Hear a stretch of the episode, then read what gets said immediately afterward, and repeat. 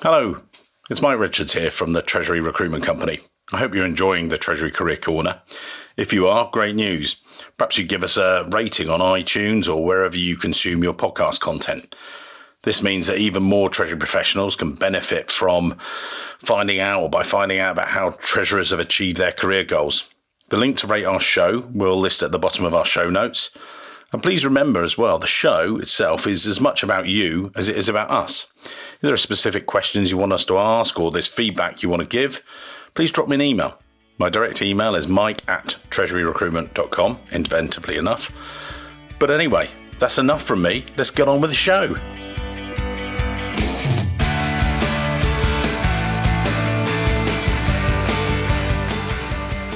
Welcome to this, the latest Treasury Career Corner podcast. This month, as you know, is all about women in Treasury. And as such, I'm delighted to be joined by Dana Laidhold, the treasurer at Peloton Interactive based in New York. Till recently, Dana was the treasurer at Carlyle, the private equity firm, before making a recent career move to join Peloton. Founded in 2012, Peloton is a global technology company that is reinventing fitness, if you like, by bringing studio style workouts with their Peloton bike, Peloton Tread and Peloton Digital to the convenience and comfort of your home. As always, I'll be talking to Dana about how her career has developed, how she's built her career, where she is now, and where she sees herself and the Treasury profession going next. As an experienced Treasury finance professional, Dana's worked for both private and public companies, so we'll explore that a little bit about the differences. And also, she's been awarded things such as the Treasury Today's highly commended winner of the Women of the Year award, uh, recognition there. And also, Dana, I know, is very much involved in the AFP through the Association of Finance Professionals, the US Treasury Association, if you like. And I'm recently on their podcast, so really doing a lot of stuff. Was there at the Chicago show recently. And in addition to this, if she's not busy enough, she's also on the board of directors for Doorways for Women and Families. So, who are a, an organisation that help out with pathways out of domestic violence, homelessness, and lots of other things. So, where she gets the time, I don't know. Um, but let's go back to the beginning of Dana's career, if we could, and then bring us up to date, and we'll jump around with some treasury issues and things like that. Um, Dana, you you started your career many years ago. You qualified. I think you graduated from Penn State. Is that right, or back in the beginning? I, I did. I went to Penn State for my undergrad, and then I got my master's in business administration from the University of Pittsburgh. Right. Cool. So then, and then you did you go? Did you think right? That's it. Treasury's there for me. I, I want to go into it, or how did it come about, or what? Did you no, it was sort of an, an, accidental fall into Treasury. I actually, when I when I left business school, I worked for U.S. Airways, um, which has now you know sort of folded into you know as American Airlines. Um, I was in the finance department with them, and actually part of a management rotation program, which was a phenomenal experience, particularly being younger in my career, coming out of business school and wanting to, you know, broaden my skill sets. Um, I did six month stints, and I was with the purchasing group, the financial planning group. Um, I was with the uh, pension and investments group, which was a phenomenal, phenomenal experience, and then also involved with the accounting team before settling into a role as a controller for them. Okay. Um, and then uh, sort of happenstance ended up falling upon the position at the Carlyle Group. It actually found, found me. I wasn't really looking for it, um, but it found me and, and made the move over to Carlyle and was involved really not with Treasury at all, but with our um, internal co investment programs, which are our programs that allow our employees to invest in our funds. Um, very involved on the bookkeeping side, you know, doing tax work, financial statements, and also, which was more important to me, was involved with a lot of the programs around that. We were implementing an investment accounting system at the time, and I was involved with that. Then launching our first portal for investor reporting, um, looking at the loan programs we were putting in, and how we were structurally interacting with the employees. Um, through my work in that area, Carlyle at that time was actually, you know, relatively speaking, a, a pretty small company. Um, it was global. It did have numerous funds, but it wasn't to the scale that it certainly is today. And, um, and, how, and, and sorry, just take you on that. So, how was that when you made a move? And that was an interesting thing for me. You, you know, US Airways, you know, huge, massive. You know, to Carlyle, and you told me this before we we had a chat the other day, and you said uh, quite a small group. Was that quite a, a shift for you? Was a shift in terms of going from a mature organization where the structure was very well established to moving to an organization where there was development work. Um, there was a lot of departments and functions that were in more of a build mode at that time, which was a shift for me from really running a department and running the budgeting process and looking at, I mean, certainly there were implementations when I was at US Airways. We were looking at speech recognition for the, you know, it was very new to the market at that time, um, use of credit cards and portable Wi-Fi enabled equipment to allow credit cards onto the airplanes was you know new and, and fancy at the time, and so. Um, but the structure in and of itself was mature. We're coming into Carlyle. We were really looking at putting in you know back office systems. We were putting in our you know our investment accounting system. We went through the journey of putting in our ERP. Um, so that was a nice shift for me um, to be able to kind of step backwards in the business and build things up a little more from the beginning and you got to know that. And then you said you started in co-investments, uh, as it were, so looking after the the money for the actual employees. How did then Treasury come come about? So at the time, we really only had, there was no finance function. We had the Office of the Controller, and it was right. a very GL focused, accounting focused group. But as the a company itself just had grown in size and in scale and in complexity, it had reached an inflection point where they needed to break pieces off and put more concentrated effort around them, Treasury being one of them. So our CFO at the time had kind of said, you know, I think we need a treasurer, you know, had noticed some things about the organization and came to me and said, okay, Dana, you're now going to be our treasurer. And, you know, my, my first response was, okay, sounds great. Um, what what do I do? What does a treasurer do? and you know, so began the journey where you know we worked together um, and really looking across each of the functions and, and building them from scratch, starting with cash management, looking across all of our bank accounts, looking across our bank relationships, the services we were employing, the infrastructure we had in place, um, putting in automated payment technologies, um, and rationalizing that infrastructure, then kind of sidestepping into foreign exchange and looking at how we were trading, um, how we were tracking our trades, the technology we were using to build efficiency around our trades, the rates we were taking on the trades, how we were thinking strategically about foreign exchange in the organization and what our risks were. Um, we put that in place. We put a term loan in place, a revolver in place. We then went out and sought a public rating. Um, then the company went public, and then we um, issued debt in the public markets. We issued 10 year bonds and 30 year bonds.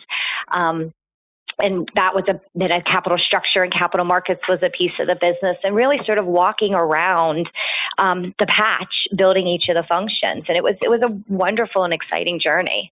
And when you first you say you you know they said here's treasury off you go. What you know what roadmap did you put together or what were your fir- first bullet points? Did you say right where's the cash? Or you know for some of the guys listening in, the early stages of their careers, or they're walking in the door and someone saying, right, you're in charge of treasury yourself. How did you come about it? What do you think? Right, this is the. Yeah, well, I mean, I do think there was a matter of looking at where there was greatest need. Where was greatest risk? Where was greatest need? And for us, we, you know, we had numerous bank accounts at the time. We had numerous bank partners. We were, you know, all, you know, across the globe. So that was for us the, the, the first piece of greatest need was getting, um, you know, visibility into all the cash automating that so it was efficient um, and it wasn't a manual process to collect and see the balances, putting in the right technology to enable that. And then also for us, one of our greatest needs was we had such a high volume of payments. We had outgrown scale of using um, bank proprietary portals. We have to key in all your payments. So we needed oh, wow. a transition to something more automated. Um, and then also looking, you know, this was all, you know, back you know, pre-crisis, were, there were very high returns to be made on holding cash balances. So being able to collect our arms around that in an efficient manner and then be able to invest the cash really generated a return for the business at the time, which was very important. Foreign exchange was another piece of that puzzle and the volume of trades, looking at our exposures we had so that we were taking the right risk management approach, but then also looking at the trading, just spot trades that we were doing, um, and building infrastructure around that piece um, were some of our greatest things. And then we started walking into how we thought about debt and capital structure. And then you said, as you said, the financial crisis happened. How did that, you know, how were you guys set for that? You know, was it all, most of the stuff was in place by then or because you started as treasurer? We did. We had a lot of our, a lot of our infrastructure was in place by then. I think for us, really the greatest um, sort of source of time and energy during that period from Treasury's perspective was around where do we have cash balances? Which financial institutions are they in?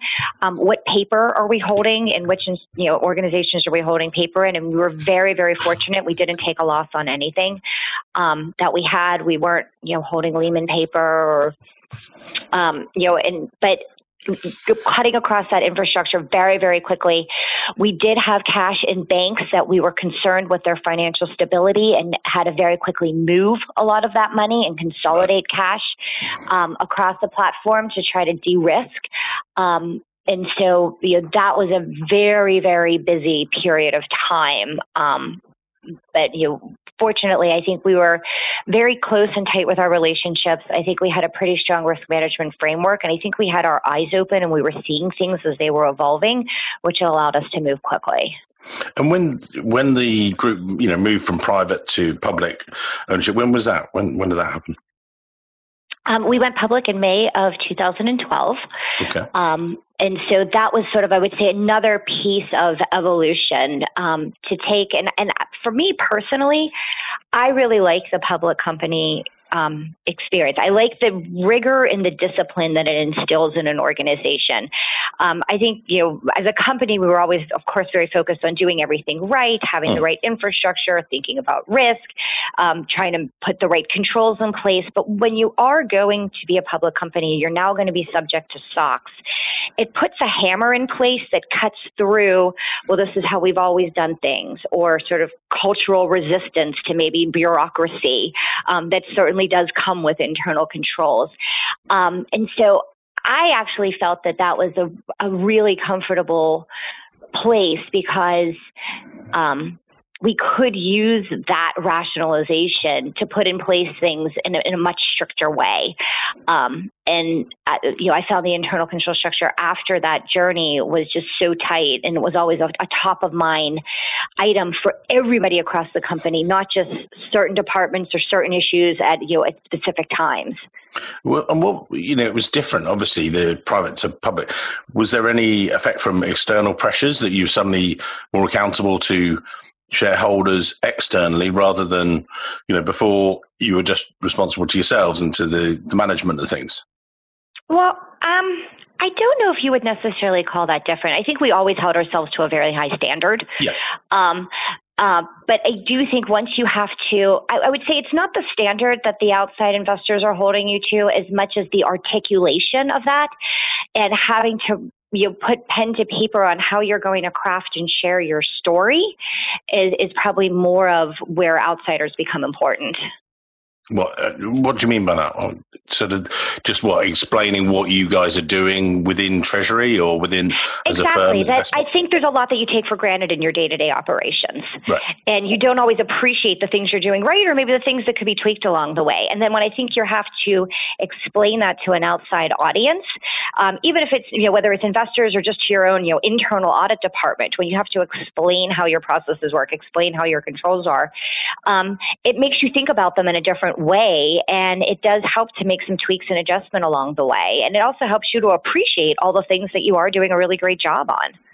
And you, you and I have talked about, and part of that journey is being the treasurer. You then became quite heavily involved in the AF, the AFP. You know, just for again, some of the European listeners, they they know the organisation a little bit, maybe, but you know, it's obviously in the US, it's very well known as the Association for Treasurers and for, for you know, finance. Uh, professionals across there. But can you just explain a bit more about your involvement with, uh, you know, because you're on the board and you've led that as well? Sure. And actually, I've, unfortunately, I'm not on the board any longer. I was no. on the board. Um, but it, for me, because I was coming into being a treasurer, um, really without experience, I didn't grow up in a treasury department. So I didn't have the benefit of, you know, really seeing how a treasury department functions and all the, you know, and all the nuts and bolts about that. Mm. Um, so I kind of came into this cold, which in some ways was great because I didn't bring any baggage with me. Um, along the way. But at the same time, I, I, didn't exactly know what I was doing all the time in the beginning.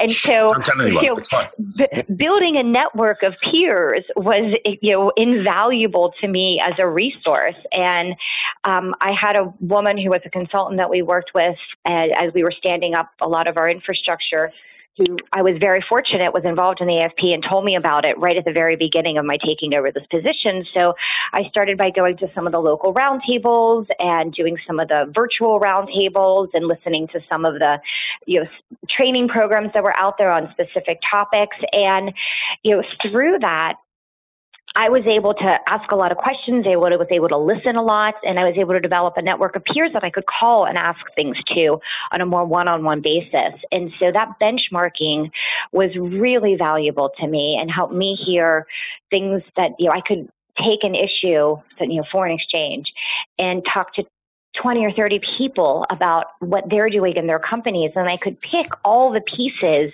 that I thought would be the best practices and best fit for our organization and then implement those. Um, and so, you know, it really was, you know, almost like an MBA of, you know, treasury. yeah, it sounds like a real, real world version of LinkedIn. You know, when I spoke at the, you know, Chicago, you know, the AFP, and I was saying to people, it's a great way using LinkedIn if you've got a new treasury management system, or as you say, if you've got an FX issue, you think you go out to your network, say, guys, who who can help me on this? Who's got some advice? But you actually got involved with that with the AFP, so it's actually a real world way of doing it. I hope you're enjoying this week's show. I just wanted to interrupt briefly to invite you to be part of what we know to be the best global treasury salary survey in the world. They're bold words, I know but it's true. We're just approaching the 500 participant mark, so it's a survey of real value, but we still need your help. All you need to do to take part is visit treasurysalary.com. It takes about two minutes of your time from start to finish. And as a reward for taking part, you receive a free copy of our 200 page Global Treasury Salary Survey. It's a real practical use to you. Whether you're a treasury analyst in Chicago or global treasurer in London, we give you the numbers you need. In the simplest terms, our survey helps you as a treasury professional understand what you should be paid. We benchmark your treasury compensation in relation to your peers, both locally and globally. So when you are next asking your boss for that long overdue pay rise, and you know you deserve one, well, you have the practical facts you need. Just visit treasurysalary.com, and I look forward to sending you the next copy of the survey. That's enough from me. Let's get back to the show. It was, and, and different from LinkedIn, you know, I would go to roundtables and actually meet people, and I could develop a, a more personal relationship with them. Mm. And I could call them and talk to them about specific issues offline. And that personal connection was really important for me. And, and like I said, it was really invaluable. It was the key to my success. And I, I would not have been able to do everything that I did in Treasury without yeah. being able to have those people there. And so for me, as then I got more involved in the AFP, and then I found that over, you know, a couple of years, I switched from being you know, going to these roundtables and being the listener and coming with a list of questions that I wanted to ask the group community to, I was a talker. Mm. And I was giving back and I was sharing my experiences, which was wonderful. And then that grew to, I started speaking on some of the panels and then got to know the leadership over there more. And then ultimately, um, I was called by someone that there were some open board seats and what I submit an application. And for me, that was just the ultimate way to be able to give back to an organization that I had taken so much from was being able to sit on the board. And it was something that I really enjoyed. That's amazing. And you would, you, uh, well, you unfortunately weren't on the panel that we hosted recently because you recently made a career move and everything else. We'll come on to that in a moment. But one of the things that we were talking about, uh, one of the uh, stepping stones to career success, we talked about mentor, mentoring, and coaching, and and you've had benefit of both. And you know, one of the things you know, I spoke to Karen van der Driesche on uh, last week's show, and she was very much talking about the benefits it gave her. But we we discussed this, and you said it was tremendous for you because you've had both. Is that right? I have. I have been very lucky in my career to have very special people that I've been able to build a personal connection with. Um, and some of that comes in the form of people that have worked on my team that I learned from. Some of that has come in the form of my peer group. um, and you know people that I can you know share ideas with with you know at my own level, um, and a lot of that has come from people that I've reported to who have really taken an interest in me and my personal career development and given me opportunities to grow and succeed. Um, I also was fortunate that I did go through a coaching program. I had a formal coach for about a year. Um, and that to me was a tremendous conversion because I, I, do find, I think people have numerous points along their career when they can use a coach, you know, hands down. For me, that point was really when I was shifting from, you know, being the, what I would call sort of the doer to being the leader of what there is to do and, and that shift to really being a department head, not just a member of the department. Um, and as you go through that shift, you it, it, was very easy for me to have a mission, sit down, run the numbers, come up with a model, you know, push a process through, develop policies or procedures. I, I could steamroll through things that way. Yeah. Um, but then you reach a point where you're more senior, and now you have to say not just what am I going to do, but what should we be working on? How should the department look? How what should the next thing we do? Where is that risk, and what should the answer be to how we will solve that? And you start to focus on managing people. So you're not just managing your work, but you're managing people and their career path and what motivates them and what feedback do they need, what training do they need, what coaching do they need from you. Um, and you're also interacting with your peer set differently, and that now you're all trying to steer the ship. And that's a more difficult landscape to work within when you have, you know, a lot of different cooks in the kitchen all trying to mm. steer things. And how do you work with your, your set of, you know, senior peers? And me, that was a Sorry, go. No, sorry. So for me, that was a really you know, valuable point in my career where I had a coach to help me make that transition. Yeah, that move, that, and again, when I was talking to Karen and talking to a couple of other people as well, when I was speaking at the Vienna the uh, Treasurers Conference just last week, and we got talking about this, and we talked about it in the speech. And one of the things that we talked about was the shift from the I and doing, you know, being still being a leader, but you know, I will do this, I do, and actually then interacting and bringing people on board with that journey and being the we you know, understanding and coaching others and bringing them along with you, sort of hand holding rather than just be the leader out there with the flag, but actually being the leader at the back, you know, sort of yeah. coaching people. I agree. And one of the things that I've really learned now through doing numerous large scale projects and implementations is the importance of culture and bringing culture along with you. It's something I definitely didn't appreciate much earlier on in my career. And now, as I think about infrastructure and change or technology or systems, I realize it's not just about you know what it's enabling and what it's going to do for you but you know how are you going to bring the rest of the group along and that's that's actually more important as a key to success and when you're looking at that that team ethos and you're bringing those people on board, you know, so say when you're, you know, we're on a recruitment podcast at the end of the day, when you're recruiting, what are you looking for in terms of that personality attitude, or is it, you know, paper first and qualifications? You must have CTP and things, or what, where's your mind at? Well, I do think there's a little of everything. Um, I don't, and I do think it's very role dependent as well. I really love to bring senior analysts into my group. I love to bring people in where I can just look for someone who just has raw smarts, raw talent, um, very energetic, very enthusiastic, and an eagerness to learn, and then to work with those people to give them more of the treasury specific information and bring them through the organization. That to me is the most exciting area to hire into.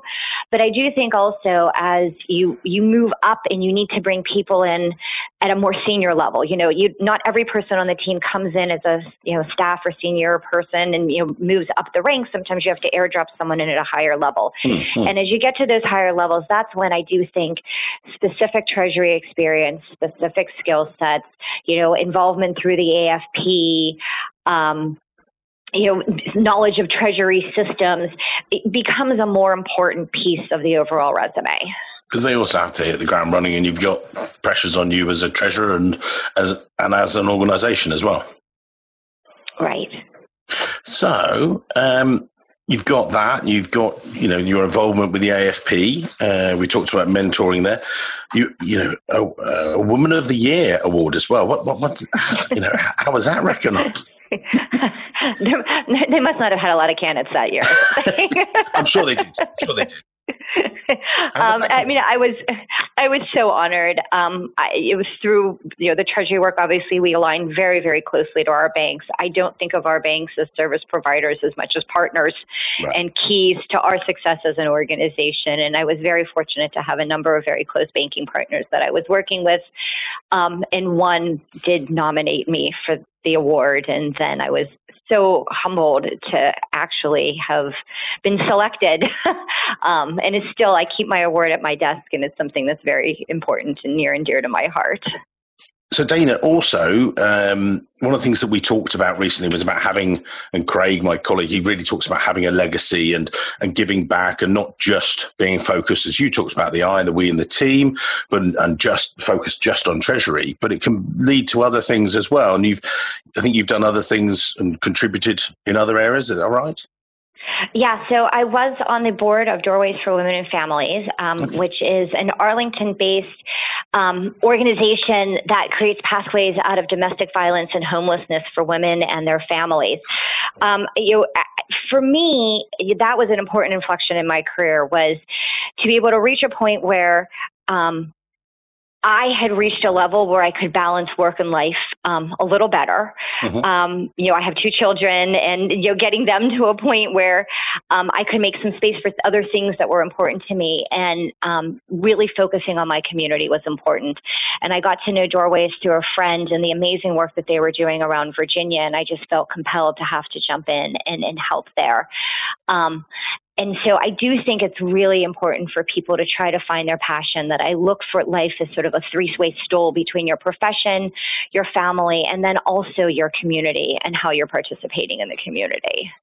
And then more recently, you've made quite a big career shift, as as people might be able to see, to to Peloton. But more than that, as you say, location wise, it's quite a shift for you and you're balancing that and we talked about this in a pre-brief call that you know you've you've thrown everything up you know and then seeing where the pieces fall. I mean you know fantastic for everyone but uh, interesting as well. So perhaps explain to the listeners where that is because i think it was you know i came off the initial call it was like wow, this lady doesn't just ah, feet up, that's it, relax. Um, you, you, go for it. So explain a bit more if you would. I do. Well, I mean, I do think life is about finding your happiness. And I yeah. think that means very different things at very at different points for everybody. And, you know, I had a lot of tremendous energy and enthusiasm in all the years that I was in Carlyle. And building that department was just an incredible experience for me and something that just I had a continuous sense of pride about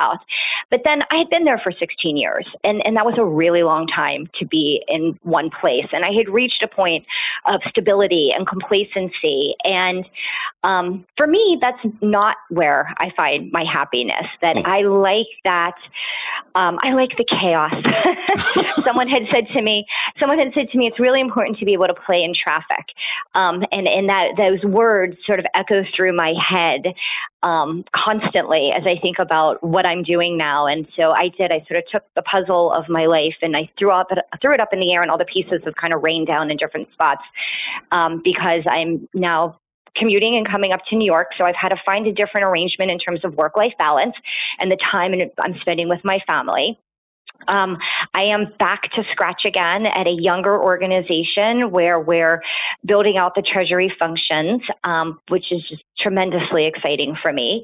I am meeting all new people um, who are just amazing and bright, and I have so much that I can learn from them. I think that sort of shaking it up um, and changing your circles of who you're interconnecting with is tremendously educational. Different people always bring a different perspective, um, and that's just been one of the most exciting parts of this change for me. Is getting a whole new sphere that I'm surrounding myself with of thought leadership and ideas. And and you, as you say, this this came at you sort of out of the blue. Something you knew someone or were connected, and but then Peloton as a group and a, as a as a brand and a company, it's relatively new. You know, some people might see it and might see the adverts, but to tell the listeners Sure. It's a stationary bike. So what? You know, I, I could do this in my living room. You know, what, what's the what's the big dream with the company? Well, Peloton is a brand, it sits at the nexus of fitness, technology, and media.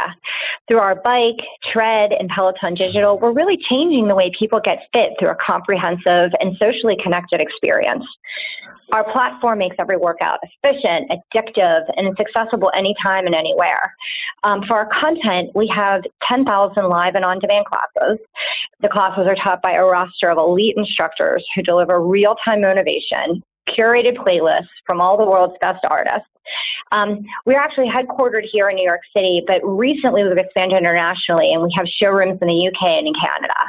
But you, when you walked in, again, as you said, blank sheet of paper for Treasury, or was there some Treasury there, or? Um, there was. It was similar to Carlyle, where there were treasury functions, but they weren't centralized under a single treasurer. Hmm. Um, so now I'm coming in and carving out those pieces and then growing them. And where do you see the future for Treasury with, with the group as it grows? Because obviously it's rapid growth, international, it's a, a fitness business or an internet business, or it's both.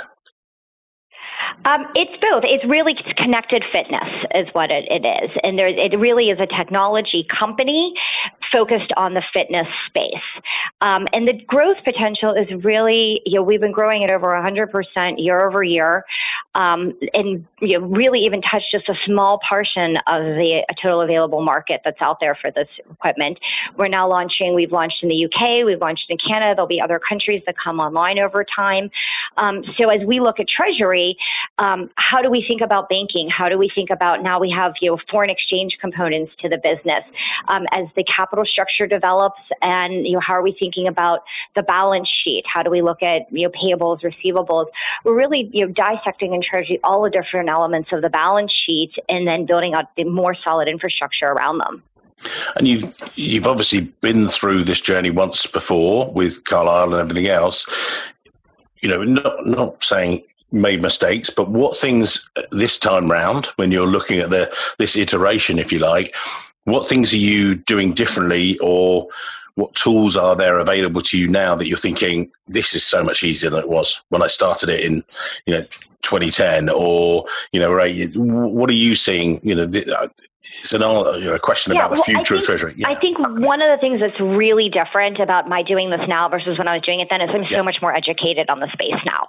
Right. Um, you know, back then I really had to learn, develop a view, and then implement that view. And you know, I didn't quite have as much confidence, frankly, because I didn't want to make mistakes along the way. So every, you know, it took a lot longer to research and learn each piece. Now I do have a lot more experience. I have a lot more education about the technology landscape, what's available. I have lessons learned that I've made along the way. Um, I've seen a lot more from my peer group and what other companies have done. And so I can I'm much more nimble in being able to jump in and know exactly how I want each function to look, and then it's just executing. So when um, you know, I was talking to, as I say, when I was uh, doing one of the speaking sessions the other day, I, I, I suggested to people that um, they look at goal roles. And what I mean by that is if people wanted to check out the LinkedIn profiles of people in similar roles that perhaps, you know, five, ten years. So if someone else wants to follow that your career path, they might look at your LinkedIn or they might, you know, and then look at the career choices you made and they could say, actually, I would make that choice, and how long you've remained in roles and how you developed as a person. I mean, just to sort of summarize with you, you know, what would you give us? You know, what if someone wants a career as successful as yours? What advice would you offer or give them? They walk in and say, Dana, I want to, you know, follow in your footsteps. What would you say? Um, well, I do think I, I honestly think people you you need to let your career happen to you. I think there's a management element to your career, but also there's you know I was very very fortunate that I was in an organization at the time that they were breaking out Treasury, and I was offered that opportunity. I was very fortunate that. Uh, you know, a friend knew the CFO here at Peloton and they were having a conversation and she was saying they need a treasurer. And my friend said, Well, you need to call Dana Leithold. there, those things you can't create. But what you can do is focus on, you know, being the best possible you in every situation. And I know that probably sounds trite or, that you know, like a cliche, but, you know, I was offered the treasury opportunity at Carlyle because I had done a really good job on the things that I was doing prior. Hmm. The CFO had confidence in me and knew that I could navigate a you know, nonlinear organization. Um, knew that I was hardworking and I could put my head down and do what it took to figure things out. You know, demonstrating those qualities about yourself are what make you eligible, make you for top of mind when the opportunity set comes up.